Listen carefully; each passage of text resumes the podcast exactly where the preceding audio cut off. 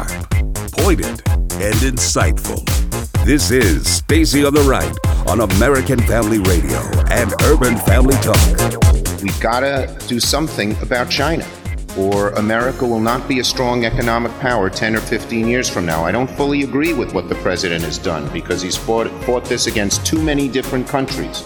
But going being tough on China is something I've advocated for decades. One thing I think we all agree on is that nobody wins a trade war. And we're all hoping, as others have suggested here, that these particular tactics get us into a better position vis a vis China. Alabama's Governor Kay Ivey signed the nation's most restrictive abortion bill yesterday afternoon. Amanda Reyes works with an Alabama group that provides funding to women seeking pregnancy termination. We have already seen panic from people who are unsure of whether or not they're going to be able to get the abortions that they have scheduled this week. And now, Stacy Washington. Hey, hey, hey. Guess what? We are live and direct to you. And it's Friday, Friday, Friday. Um, so awesome. Listen, um, what are we going to talk about? Who do we have? What's going on here? Well, this hour of the program, we're going to be chatting with Monica Burke from the Heritage Foundation. We are also going to be digging into the House Judiciary Committee. Oh, you know what? I, I enjoy so much. It's just a, it's refreshing. It's like a, it's like a glass of Perrier water with lemon, lime, and a little splash of uh, cherry juice in it. Nothing better. Icy cold on a really hot day with a straw. You know what? You know what? What? What's refreshing like that? When Jonathan Turley, who is a liberal, comes down hard on stuff the Democrats are trying to do under the guise of legal this, legal that. So Jonathan Turley actually delivered the ultimate smackdown, um, and he was testifying to the House Judiciary Committee talking about how holding Barr in contempt would not fly. And he went straight to the DC's appellate court, the 25th Circuit. This is just, it's astounding how anybody, and there's a ton of lawyers on the House Judiciary Committee, by the way. It's not like it's populated with a bunch of, you know, no offense, because I'm a stay at home mom, you know, or I, I was up until just like a couple years ago. No offense to stay at home moms, but the House Judiciary Committee is not populated by a bunch of stay at home moms who are just used to doing ice cream socials and stuff like that. Some of the people on there may have very well been stay at home moms at one point, but a lot of them are attorneys. So they have the legal background with which to be able to negotiate this information, but they refuse to because this is about ideology, not about the truth. So here he is. It's number one. Um, I believe that the contempt action of this committee uh, was unfounded, but I also believe that if it goes to a federal court, this is another area where I think that this committee could lose. Uh, the, the issue of Rule 6E was addressed during the confirmation hearing when senators a- asked me, why won't he commit to releasing the full and unredacted report? And I said, because that would be a crime. You're asking him to commit to an act to secure confirmation that would violate the, the federal law. If he had said that, despite our friendship, I would have opposed his confirmation because that would be unethical. So there's no question that he cannot release that Rule 6E information. I was counsel in the Rocky Flats case. That's the largest Rule 6E case I know of. We spent years trying to get that special counsel report released. So I'm not a fan of Rule 6E, but we lost. And if you take a look at the McKeever case, which was just handed down by the DC Circuit, you are heading into a world of hurt if you go to the DC Circuit and argue that you could order Barr, that bar could unilaterally release Rule 6E information. They just adopted a narrow view of Rule 6E. And by the way, their view, and I agree with the dissent in that case, raises serious questions about how they're interpreting Haldeman versus Sirica. So you could open up that fight if you bring that case back to the DC Circuit. I'd encourage you not to, because I happen to like Haldeman versus Sirica. But the, right now, the DC Circuit is not a hospitable place. They've adopted the narrower approach of a couple of circuits, like the Eighth Circuit, in interpreting those exceptions under uh, Rule 6E. Hmm. So, uh, it, one of the things that I think is pretty interesting about that whole discussion is that this is information that they have access to. This is stuff they know. they're not they're, they're not in any way um, oblivious to this. That it's not like they don't have access. It's not like there's not someone available to brief them on this type of thing. They know what he just shared with them. Now, I love the way he drew the connections between cases that have come before the D.C. Circuit Appellate Court before that that he's able to connect all of those things together. What I don't understand is why this conversation is even necessary when they have all of the available information that's needed. Now, obviously, we know why. I mean, it's not like I don't understand, meaning I'm completely oblivious to it. We know why they are fine with going against precedent or, you know, kind of raking up all this stuff because it's an attempt to cover up the wrongdoing that they engaged in. This is their best hope of doing something to kind of fix the wrongs that they've they've they've done. The illegal spying, all of that. They have to keep distracting away from what is a, a truly difficult situation that they find themselves in.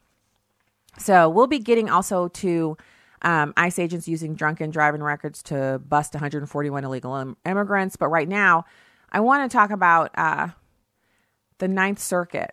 So it looks entirely possible that the Ninth Circuit could be flipped. Now, we've mentioned this a little bit before. Um, and first, let's talk about the court packing. Democrats are screaming about it, and it's not happening. Court packing, um, it, it's not happening right now. And I know both sides have screamed about this before. Both sides have gotten upset about this, but let's just focus in on the facts. Yesterday, the Senate approved the 40th Circuit judge nominated by President Trump. Now, Obama got 55 approved. Now, it took President Obama eight years to get 55 approved. President Trump is in his third year as president, and he's, you know, he's at number 40. Now, there are also three nominees waiting on deck, and two are nominated for the Ninth Circuit. So that brings the Ninth Circuit into range of of actually flipping back to some form of constitutional normalcy. And I, I'm I'm, I'm going to tell you, I'm giddy about it. It's it's awesome. Um, now, when President Trump was inaugurated back in 2017, the Ninth Circuit had 18 Democrats and seven Republicans. I mean, the Republicans is almost like, why are they even there? There, there were so few of them. Now, today's confirmation of Kenneth Lee, or this was yesterday, sorry, Kenneth Lee's confirmation makes it 16 Democrats and 10 Republicans. So 16 Democrats and 10 Republicans. Not too shabby. Oh, and also three vacancies. So he has three on deck, two of which are nominated for the ninth, which would fill two of those three vacancies, taking the number of Republicans from 10 to 12, leaving one vacancy. So there'd be 12 to 16, 12 Republicans to 16 Democrats.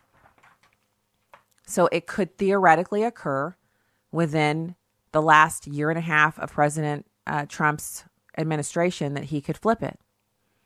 In fact, it could happen even faster than that. By the end of the summer, he will have appointed six of the judges to that circuit. And these are the judges who overrule the Hawaiian judges that Obama appointed. So these are the judges who basically are in the hierarchy are over the Obama appointees that are Hawaiian. So President Obama actually used the judiciary to pass, um, you know, a, a bunch of different things, and he really was careful to um, to make just a, every effort to pull the court to the left. Now, Republicans are working to end this. And Mitch McConnell stopped judicial appointments in the last two years of Obama's miserable presidency and saved those vacancies for a Republican president.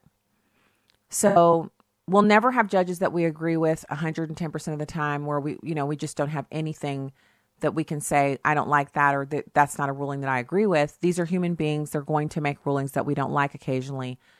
But we should have the same kind of allegiance in these judges to the Constitution that Democrats have to their ideological bent. And so moving this court will eliminate some of the challenges that the president has had to endure over his immigration policy. And I think that's one of the most important things to point out here. The president has had an unprecedented level of pushback from the judiciary on his actions in the executive, so much so that the three branches of government don't appear to be co equal. It appears that the judiciary is the most important branch. And it's, it's, it's worth saying repetitively that in order for them to be co equal, they have to actually have checks and balances. And the Supreme Court shouldn't be the ultimate arbiter of things. Congress is supposed to pass the laws and legislate. And if Americans don't like the legislation that's passed, you replace your congressperson with someone who will present, you know, bring forward, put up laws that you do want. Or someone who will go there and roll back laws, although we, we all know that's almost an impossibility. So if we want to change that, if we want to change it from an impossibility to something that could happen, we have to be willing to send new congressmen in, in, into Washington, D.C. Now, it's a dereliction of duty on the part of Congress not to pass legislation and to constantly make things judicial fights. But that's the lay of the land right now. And so, if the battle has to be waged in the judiciary, the tactics that are being undertaken by uh, Leader McConnell and President Trump to right the judiciary by putting constitutional, uh, you know, adherence onto the court, then that's that's the way to go. And this is one of the successful things that's happening. This is one of the things that um, I'm I'm so glad that we have this going on. And so, um, you know, I want to point you to the website stacyontheright.com. Hit the subscribe button. Also follow me on Instagram uh, at Stacy on the right there and on Twitter. And if you would, um, go over to onenewsnow.com and check out the stories. Comment and subscribe over there. Comment and subscribe. Um, actually, okay, so here's here's something interesting. Uh, last segment, I think it was, I said I wasn't sure if Ruth Bader Ginsburg had children. Well, she does. She is um, married. Oh, her husband passed away in 2010, Martin Ginsburg. And she has two children, Jane Ginsburg and James Stephen Ginsburg. So two kids. So she she does have children. Her daughter is an attorney as well. Um, and she's a professor at Columbia Law School.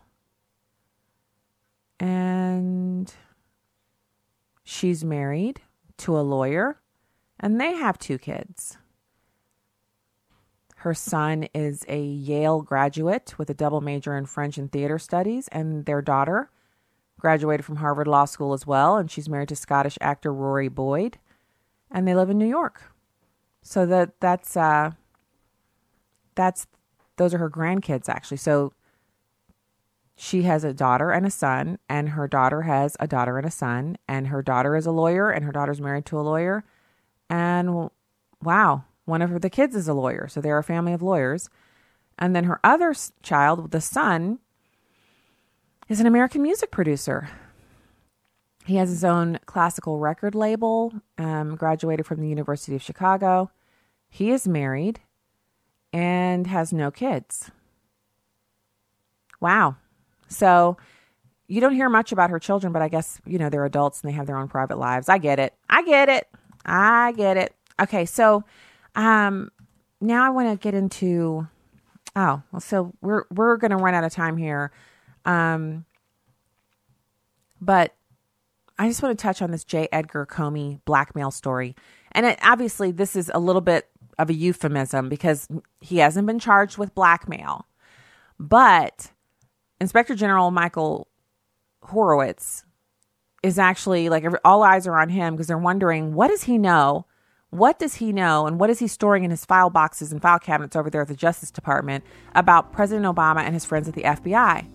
Because these people are starting to actually say things on TV like mistakes were made, uh, meaning they lied, right? They lied. We'll have to get into more of this when we get back, but we're actually going to have our guest next Monica Burke, Heritage Foundation. I'm Stacy Washington.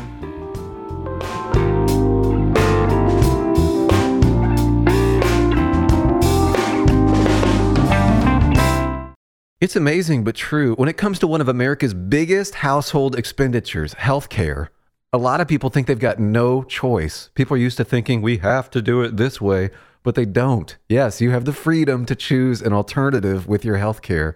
It's MediShare, and it costs way less than the alternatives. The typical family saves $500 a month, not a year a month. And if you're single, this can save you a lot too.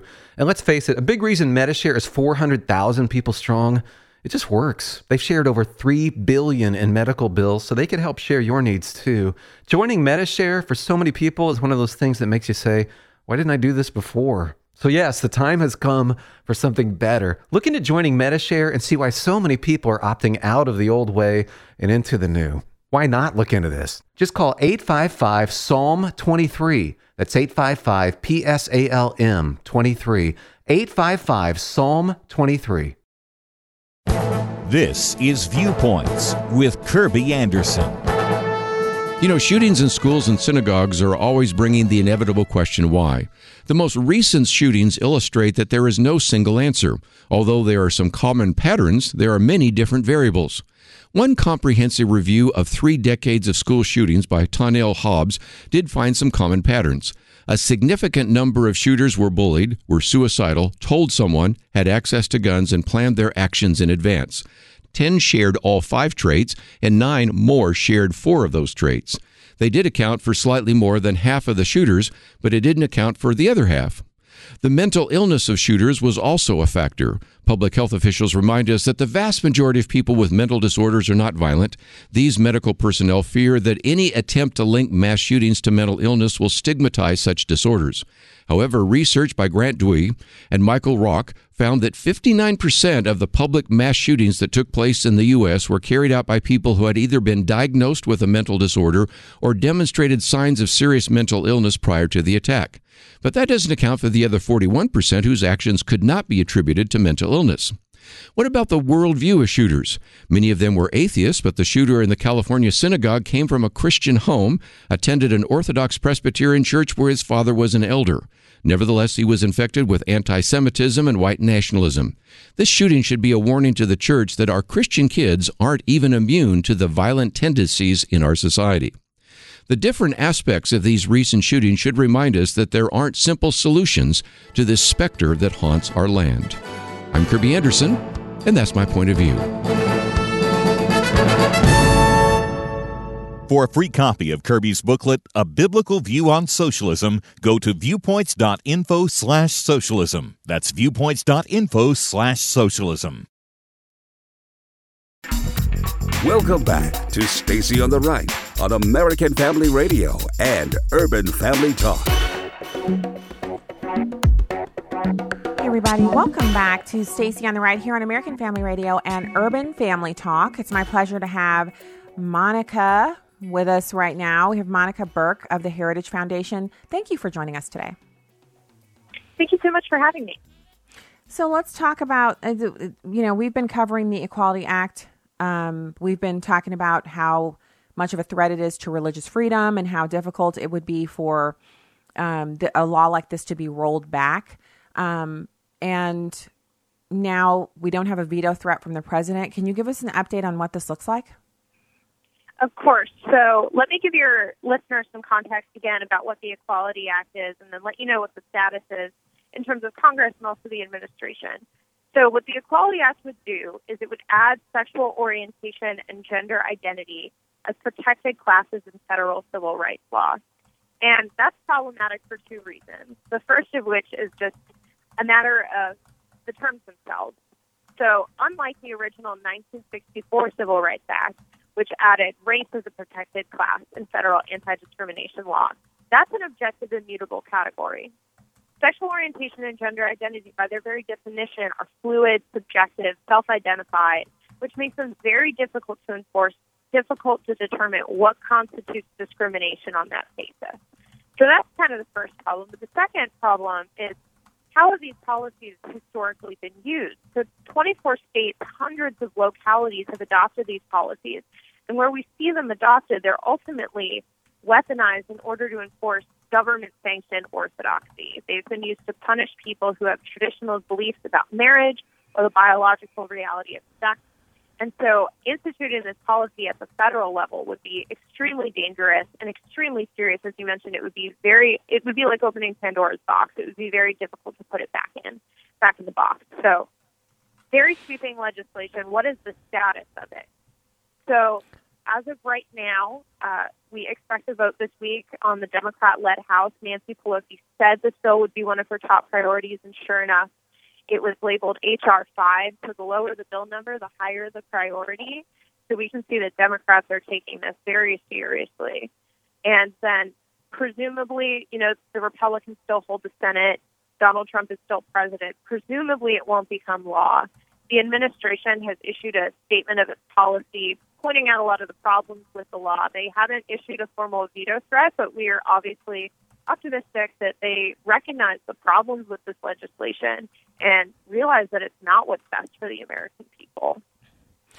So you covered a lot there, and I'm I'm going to have this piece over at uh, the Facebook page. It's at the Daily Signal, um, and one one thing that I'm really concerned with is the onslaught of current news. Monica makes it such that there's so much going on that I think a lot of Americans haven't heard of the Equality Act. And the ones that have heard of it, the name of it immediately sets you at like you feel like, oh, Equality Act, that's something we can get behind. You don't you don't even feel like you need to research it. You're like, oh, that's going to be something good. This is actually the worst of the worst. They they should have named it something like the worst bill we've ever come up with, and that's saying something because we're the Democrats Act. Um, but of course, when are they ever into telling the truth about what they're up to? And we've been saying, you know, messaging is important, and the Equality Act would really ultimately promote inequality. So, for example, when you have these policies where people have access to private facilities based on self identified gender or can compete based on the basis of self identified gender, then we have scenarios where, first of all, women are no longer can no longer count on safety and privacy in female only spaces like bathrooms, locker rooms, for kids who are going on school field trips when they're sharing hotel rooms. They can no longer trust that they won't have to share that space with biological males, or that those policies could be taken advantage of by people who mean them harm. But then also in the context of women's sports, we know from experience that men have many physical advantages over women when it comes to athletics. And ultimately, if we create, and we've already seen this is already happening. So in Connecticut, there were a number of girls who lost the state track championship to two biological males competing as females because they can just completely outstrip the competition because they have male bodies that are more athletically capable of those kinds of competitions. So mm-hmm. ultimately, it's the Inequality Act. And when you say like that, there's no way for us to adequately compare the differences between the male form and the female form on athletics or anything having to do with physicality, men will dominate. And I think it's funny because we've been conditioned to believe, Monica, that a woman who's five foot four inches tall can take down a six foot four inch tall, you know, burly man, an athletic military type man with military training and tactics and strategy and all that under his belt. A tiny little woman can take him down and she can do so while looking good and keeping her makeup intact and never actually receiving a hit, like never being hit, never, you know. That's the conditioning of fantastic uh, movie, you know, a series like the Avengers and all of all of them, the the all of the different universes of superheroes show women who are small and feminine beating up big burly like NFL football sized dudes.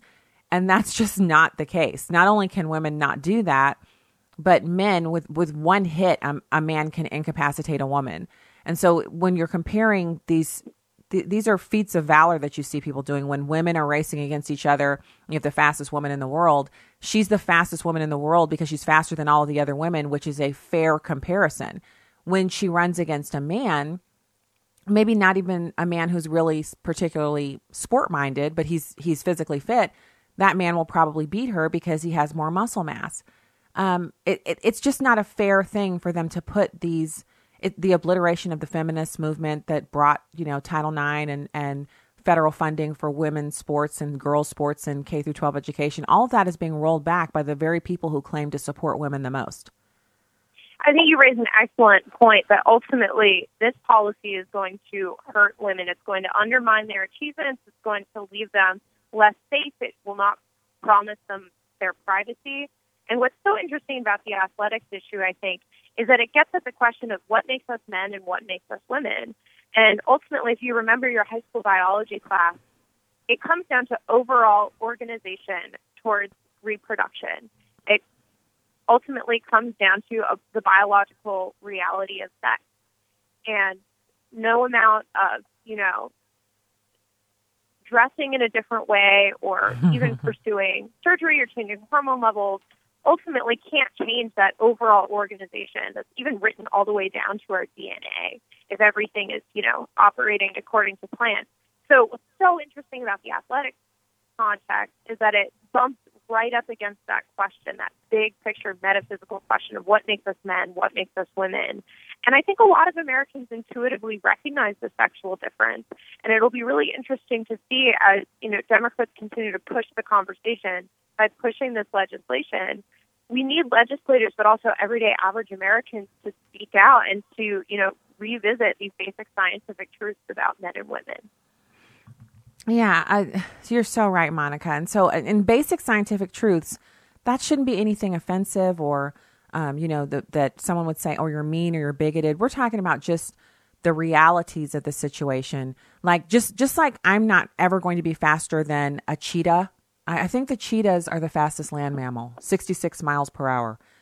Um, so no human being could ever be faster than a cheetah, and it wouldn't be fair to put a cheetah in a race with human beings while we're talking about the same types of, of thing, like men and women, same same human beings, obviously, but it's the the comparison is apt because of men's ability to just with a little minimal amount of effort, they're able to increase the size and strength of their muscles. Where women, we have to work much longer and much harder to to get the same type of results, and even then, the maximum results that we can get leave us trailing behind um, what men can get with very minimal effort.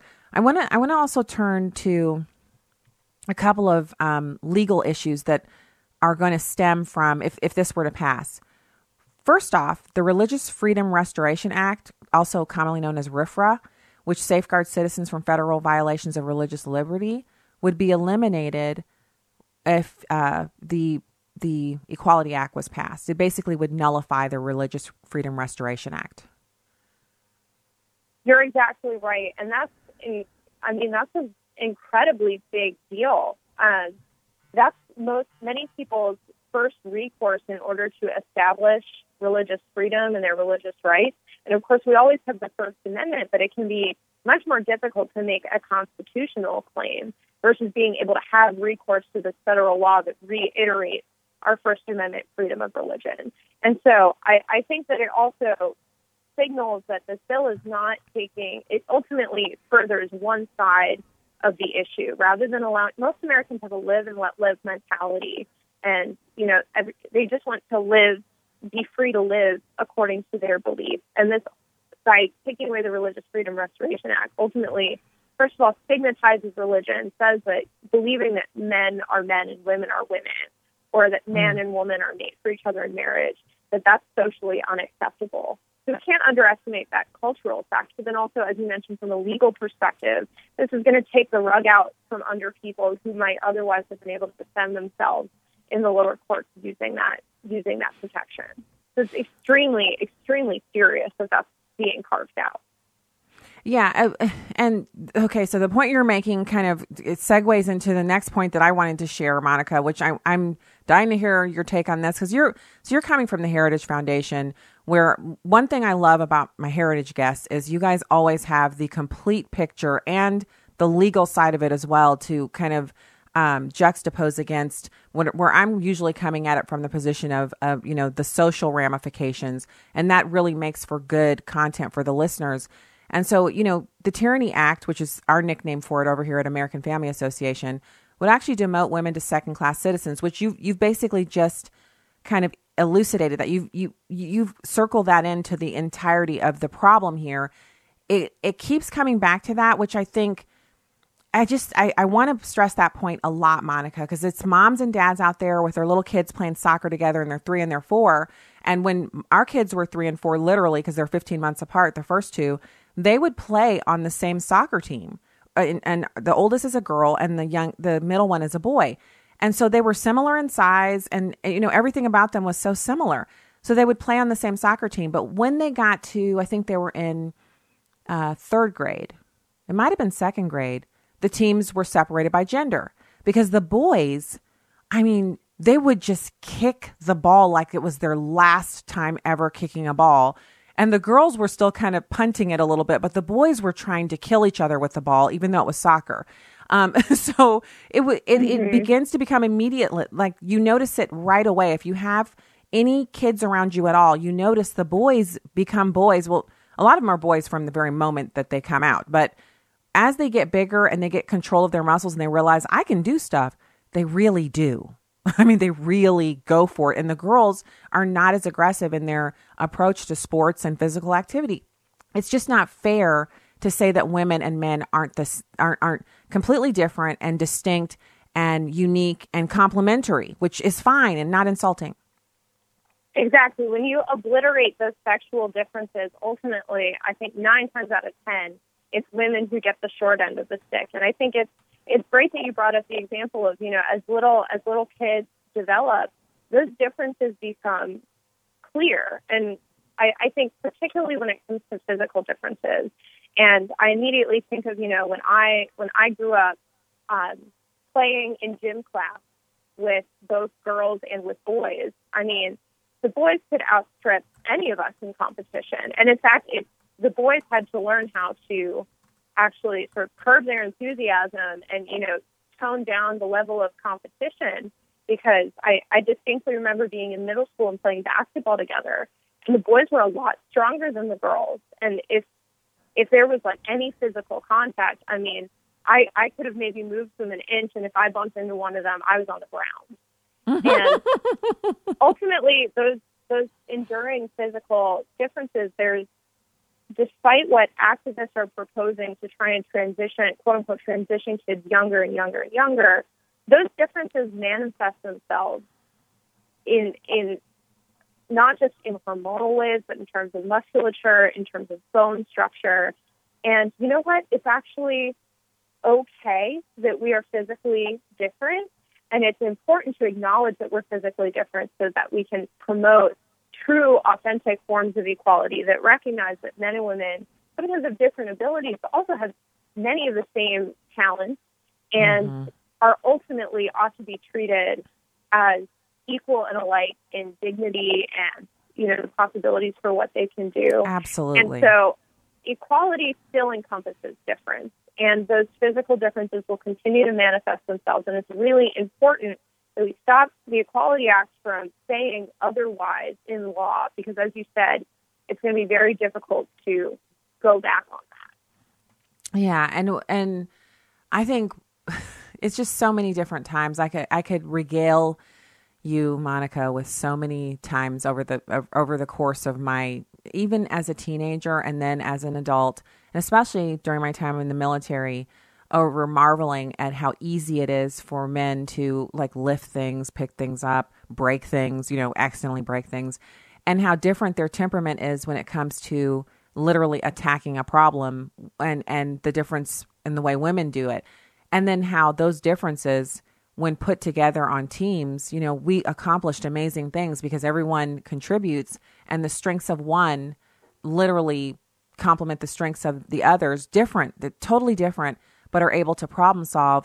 Um, I wanted to, while while I have you here, I, I just pulled up this number. Call legislators today, 202 225 3121. That's the Washington, D.C. switchboard. Tell them you're not interested in any Equality Act. This is a horrible idea. And Monica Burke from the Heritage Foundation, thank you for joining us today. I really appreciate your time and your expertise on this and the work over at the Daily Signal with this piece. Thank you so much for having me. All right. Talk to you again soon. Have a fantastic weekend. Um, call your legislators, guys. 202 225 3121. 202 225 3121. Tell them the Equality Act is a big, huge no and you'll remember them with your votes in the next general election. All right. We'll be back with more. Stacy Washington.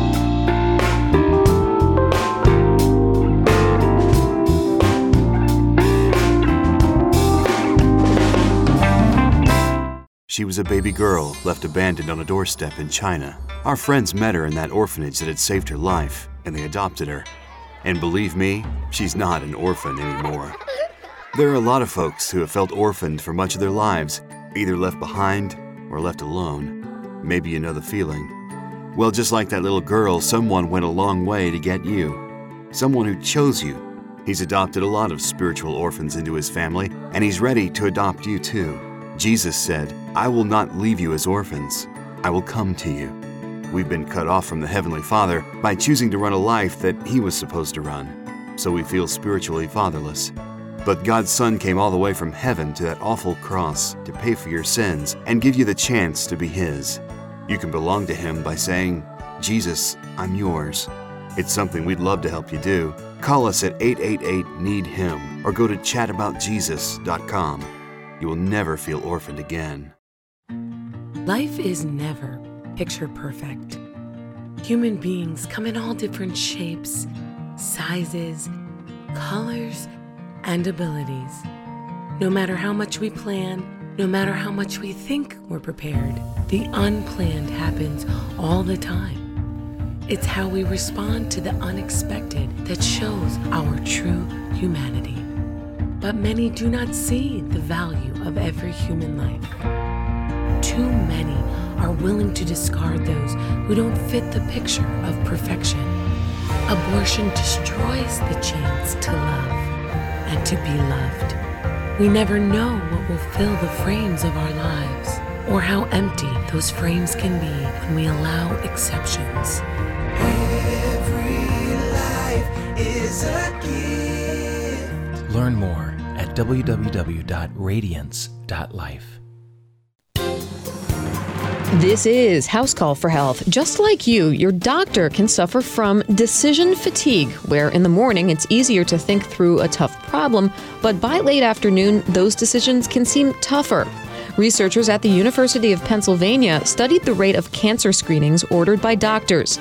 They found that during 8 a.m. appointments, 64% of eligible patients were told to get a breast cancer screening. At 5 p.m., that number was down to 48%. The same kind of numbers showed up for colon cancer screenings. The study in the journal JAMA Network Open says in addition to decision fatigue, doctors may be rushing because they're behind in their appointments. The study also finds that patients who are told to get a cancer screening are less likely to do it when the recommendation comes later in the day. For more health news, go to foxnewshealth.com. House Call for Health, I'm Joy Piazza, Fox News. Welcome back to Stacy on the Right on American Family Radio and Urban Family Talk.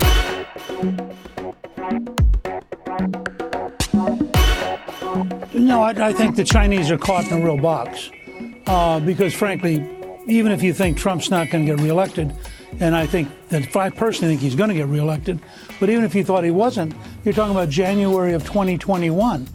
Well, their economy is not going to take the battering that Trump can deliver if they refuse to negotiate. Remember, the biggest customer has a huge advantage in negotiations because the other side needs the sale. We don't need the sale, the Chinese do. And the basic argument that Trump makes, which I agree with, is that we've had a very one sided relationship. They've used intellectual property theft. They've taken enormous advantage. They have a closed market. They don't allow many of our high tech companies to compete. Uh, they subsidize in many ways. Uh, and so the Chinese are faced with, with a real crisis because we're telling them we're going to change the rules of the game that have grotesquely favored you. And they're saying we don't want to change the rules of the game. We like the fact they favor us. Uh, and that's what the core of this argument is. It's not anything complicated. Uh, the details are complex, but the core principle is simple. Uh, China got to be this big and this wealthy because all the rules of the game favored them, and we tolerated behavior that's intolerable. Exactly. That was Newt Gingrich, in case you hadn't recognized his uh, dulcet tones. He's right. On this issue, we have tolerated intolerable situations for decades now. And it's not just with China. They're the largest, most pernicious bad actor.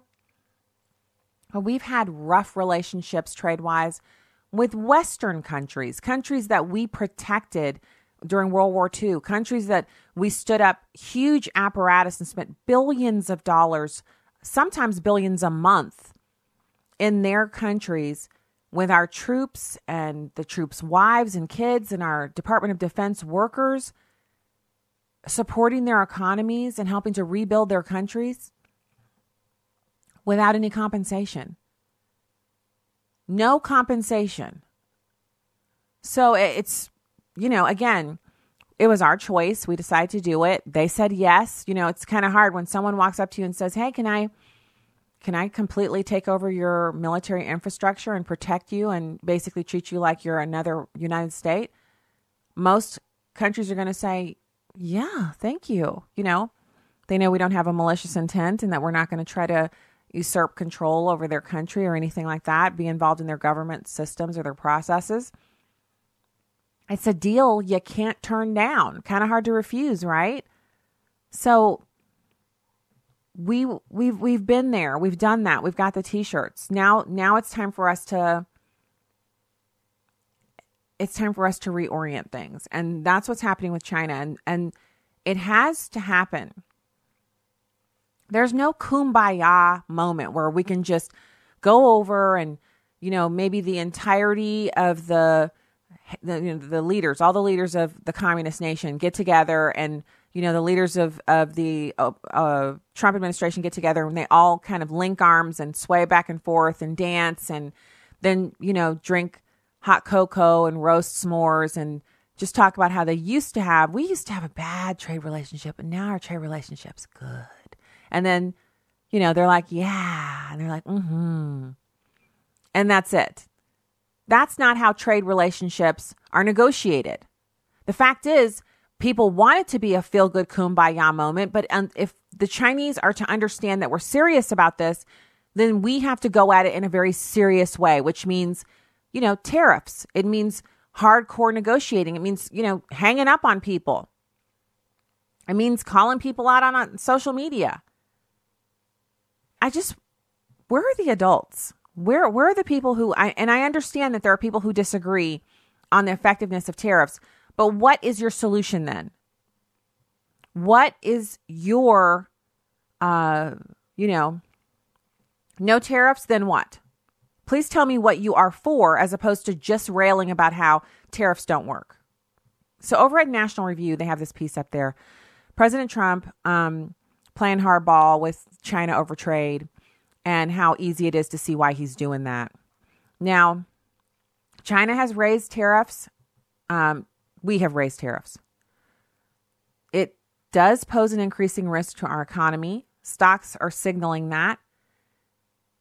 The best course for us now would be obviously to reach a swift resolution to the current talks. And, you know, the deal that's on the table before China miscalculated that same deal, get there. Um, and, and use strategy to change Chinese behavior and use the strategy that doesn't only involve tariffs. Okay, I can agree with that. Um, now, the president has already telegraphed what the strategy looks like. He urged companies to move their supply chains from China to other com- countries such as Vietnam. Now, yeah, that's costly, right? It's costly to, you don't just pick up a whole company um, factories and everything that you've situated in China and just, you know, move it like Lego blocks, like how you move a Lego house out of this office into the living room. That's not how it works. But if you begin to make moves as if you're going to move your company and your your factories, that's enough. I, I, I think it's crazy to say, well, we can't expect com- companies to move billions of dollars of people and resources and material and investments that they've made in China to Vietnam. It only takes one company to basically say we're we're looking at ending our lease on this Chinese factory. We're looking at ending it. Um, you know, that that's going to happen at the end of this next leasing period. And if they say, "Oh, why? Or why are you in we're planning on moving to Vietnam because of the trade wars with the United States. One or two major companies decide that, and the Chinese would know that we mean business. But we have to have some unity for that, don't we? It just seems so it's just mind boggling that we don't have the kind of unity in this country where we would say, you know what? I don't like the president's politics. I don't agree with him on X, Y, or Z.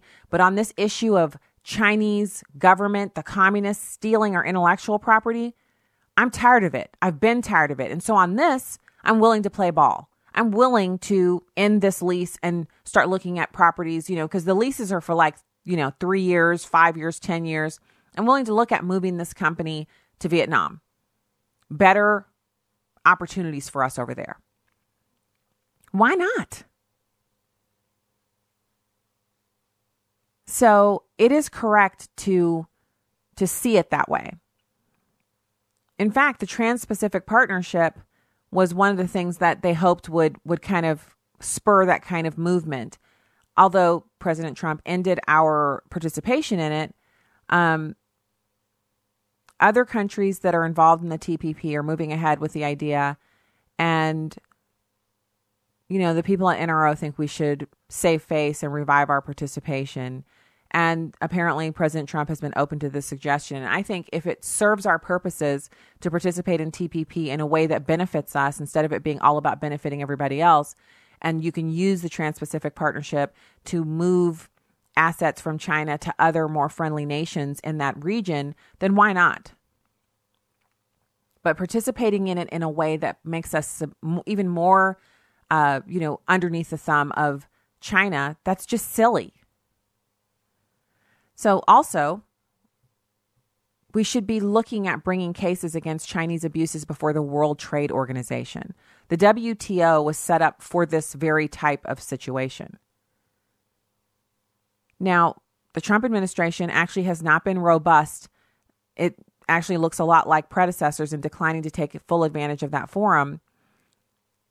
And the World Trade Organization has had some success in forcing reforms in the way that businesses deal with each other internationally.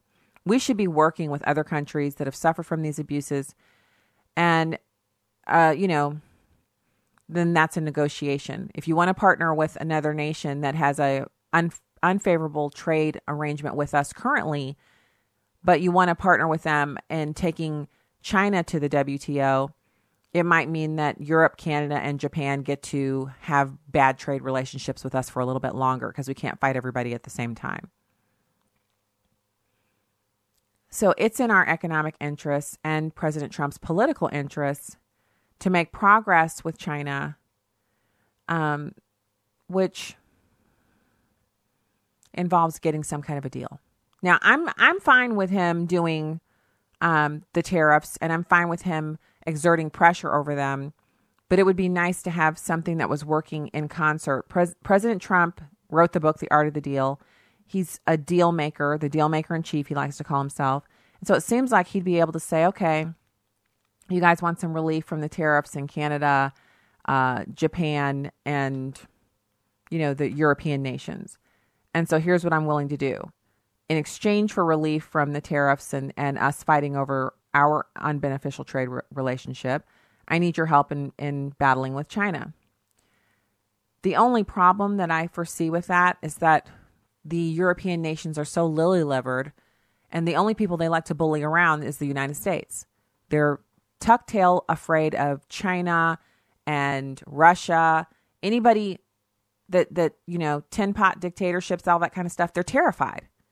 And so they would take the favorable trade relationships with the United States, as they have been doing for the past um, umpteen decades, but they wouldn't be so strong in standing up alongside President Trump against China. And I think that's part of the reason the president has taken a go it alone approach, because he really is alone, because he's surrounded by ninnies. And the ninnies are these other world leaders who don't seem to, they, they literally cannot fathom like paying their fair share at NATO uh, you know, going up against China when they have negotiation room just like we do. Everybody has something to bring to the table, except maybe Mexico. Well, they have the avocados. Um, so you know, it's it's it's in, it's in our best interest to make sure that this happens, and making it happen with partners is the optimal prospect.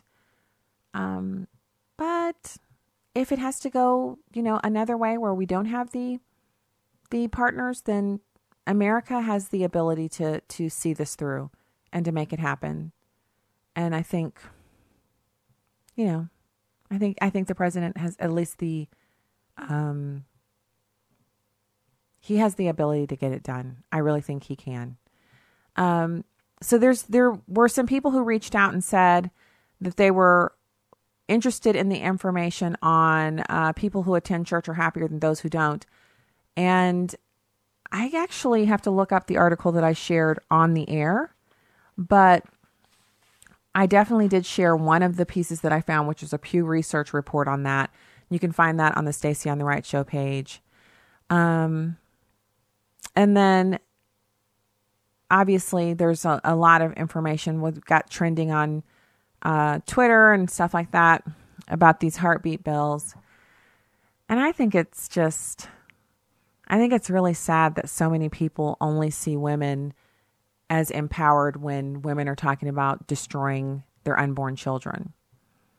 And I think it's really crazy that so many people, um, well, it's it's correct. People see this as a, a way of um, making women strong and empowering them is to make women ultimately the destroyers of the gift that God gives to us in the form of life.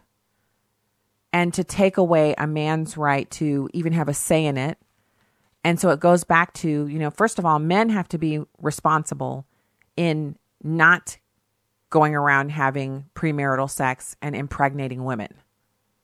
And I think a lot of times we put all the onus on the women saying, well, you, you know, you don't, you're pregnant, don't get pregnant. It takes two people to get someone pregnant. Women should be saying no, but men should be responsible. You're you're wanting to find someone that you can spend the rest of your life with, not just bounce from bed to bed to bed to bed, you know, bringing disease and destruction with you. And so we have to all be more responsible, the men and the women, to have less unintended pregnancy. Because if you're having sex, you're looking to have a baby. That that's what it's for. It's unscientific for people to act like it's about anything else. And so if if we're going to be honest about this and we're going to be right thinking, men and women have to be more responsible about the way that they behave on being intimate before marriage. It's not what God has for us. Living for Him means making harder choices. So, uh, I, this is going to be a story that is going to pass on into past the, the weekend and into next week about the passage of the heartbeat bills across the country. Um, we're going to see Mike Parsons. Uh, well, obviously, he signed the bill, and we're going to see what happens. We're going to see what happens after this. Whatever happens, please enjoy your weekend. Um, get in the pew this weekend. And God bless you from the heartland.